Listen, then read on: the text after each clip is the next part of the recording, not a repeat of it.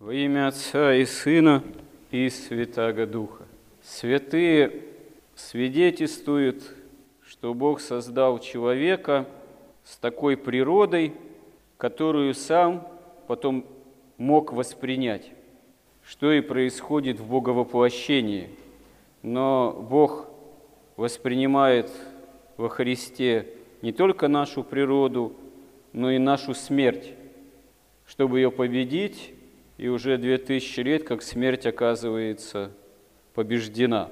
При этом Господь не отменяет естественного хода земной истории, а земная история, как мировая история, как исторический процесс, берет начало с грехопадением прародителей, и мир сей имеет качество лежащего во зле.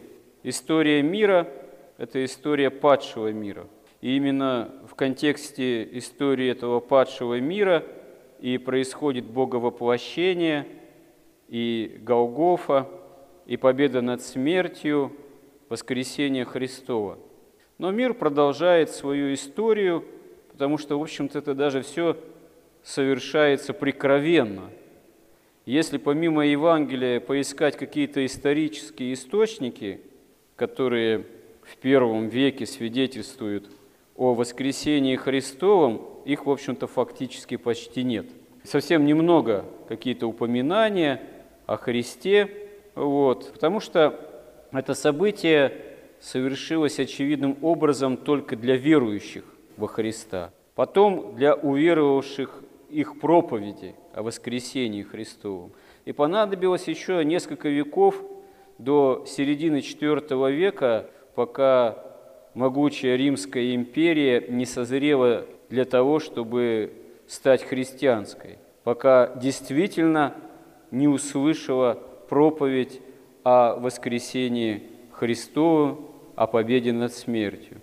И потом, добрую тысячу лет – до начала эпохи Возрождения, вырождения, так сказать, вот, ну, которое постепенно-постепенно начиналось, общества европейские и ближневосточные в своей массе были традиционно христианскими. И императив нравственный этих обществ, несмотря на войны, потрясения, перевороты, тирании какие-то, вот, все равно мир-то лежит возле, но тем не менее эти царства, государства, общества главным императивом все-таки имели целью главной, главой угла Бога, евангельские заповеди. И в этом смысле главным действительно была победа над смертью во Христе и такое устроение общественной жизни, чтобы все жители, если это государство христианское вот, как-то стремились все-таки жить, чтобы стяжать Царство Божие, Царство Небесное. И в этом смысле абсолютной ценностью всегда тогда являлся Бог. А человек уже являлся, и его жизнь некой действительно настоящей ценностью применительно к Богу. Но спустя где-то тысячу лет начались такие процессы исторические, когда постепенно-постепенно человек стал выдвигаться, выдвигать сам себя на первое место, а Бога на второе.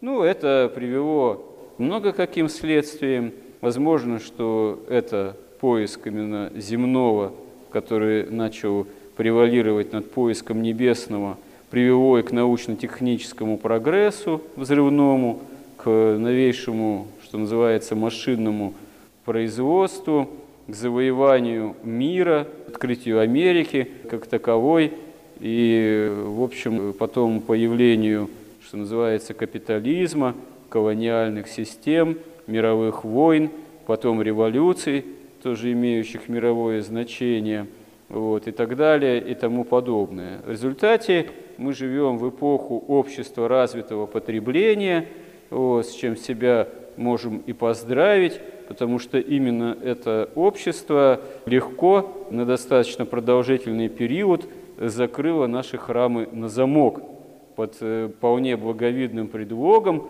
э, сохранения, спасения здоровья, так сказать, сограждан данного общества. Вот. Но очевидно, что этот повод, он на самом деле является попечением, конечно же, о сохранении жизни не для Царства Небесного, потому что про Царство Небесное это общество ничего не знает и особо знать и не желает. Вот. Церковь этому обществу нужна для обслуживания элементарных религиозных интересов граждан же, от которых совсем отказаться тоже проблематично. И вот церковь 30 лет наша последняя, получившая действительно довольно значимые свободы, вот до поры до нашего времени неизвестно, что дальше будет с этими свободами, если под вполне благовидным предлогом, не обязательно построение светлого коммунистического завтра, а сохранение Э, светлого потребительского настоящего сейчас, можно ограничить э, церковь в этом смысле как угодно. И мы, как церковь, эти последние десятилетия, с одной стороны, пользуясь свободой, оказались, э, можно сказать, в услужении у этого общества совершенно в этом смысле не христианского, общества именно потребления – мы явились тоже одним из институтов в глазах этого общества и этого государства, которое тоже является обслуживающим институтом потребления, необходимые членам этого общества. Ну, как, впрочем, другие общественные собрания, в ряду этих собраний, какие-нибудь там спортивные секции – школы, образовательные учреждения. Вот, можно или закрыть, или перевести на дистанционное, так сказать, там, обучение и обслуживание. Действительно, многие это так и осуществляют, но церковь окончательно перейти на дистанционное литургическое собрание не может. Это совершенно нереально, как бы там научно-технический прогресс бы не развивался – вот, потому что можно там обучать или принимать экзамены, или привести, так сказать, заказы на дом или в пункт э, самовывоза, но причащение святых даров в пункт самовывоза, извините, причастие святые дары не доставишь. Вот. Да, священник может прийти на дом и причастить немощных и болящих, но сразу прийти и причастить сотни и сотни людей одному священнику невозможно. Можно там поочередно еще, так сказать, в течение какого-то времени причастить десяток другой, вот, но осуществить это вот современными ресурсами и силами церкви на постоянной основе для всех желающих, это, в общем-то, пока не вполне реально. Другое дело, что, наверное, нам, как церкви, имеет смысл задуматься а как действительно это более оптимальным образом осуществлять, если какие-либо карантинные или еще какие придумают мероприятия будут нас подстерегать и в будущем. Потому что на самом деле этот самый вирус, коронавирус, э, ковидус и т.д. и т.п. это совершенно не единственное явление – в окружающем мире, в котором вирусов, собственно говоря, миллионы, как говорят сами специалисты, и о многих из них даже сами же специалисты, сама медицина и наука и ничего еще и не знает. А парадоксальным образом сами же специалисты, ну, к слову, так сказать, пришлось, говорят о том, что стоит победить один какой-нибудь вирус изо всех сил, он может уйти и дать место чему-нибудь еще пострашнее. Вот грипп задавили вакцинацией, и, пожалуйста, получили вот этот вот самый коронавирус, точнее, одну из его многочисленных разновидностей. Сейчас его победим героическими усилиями, вот, а как бы что пострашнее не пришло, и полетальнее, так сказать, и поопаснее. А если это придет что-то, да, какие карантины нас с подачи современных властей, исповедующих ценности общества потребления – а не победу над смертью во Христе нас в таком случае могут подстерегать. Вот этот опыт последних месяцев, он показал, что обольщаться в этом отношении нам не надо. Вот, относительно этого общества и ценностей падшего мира.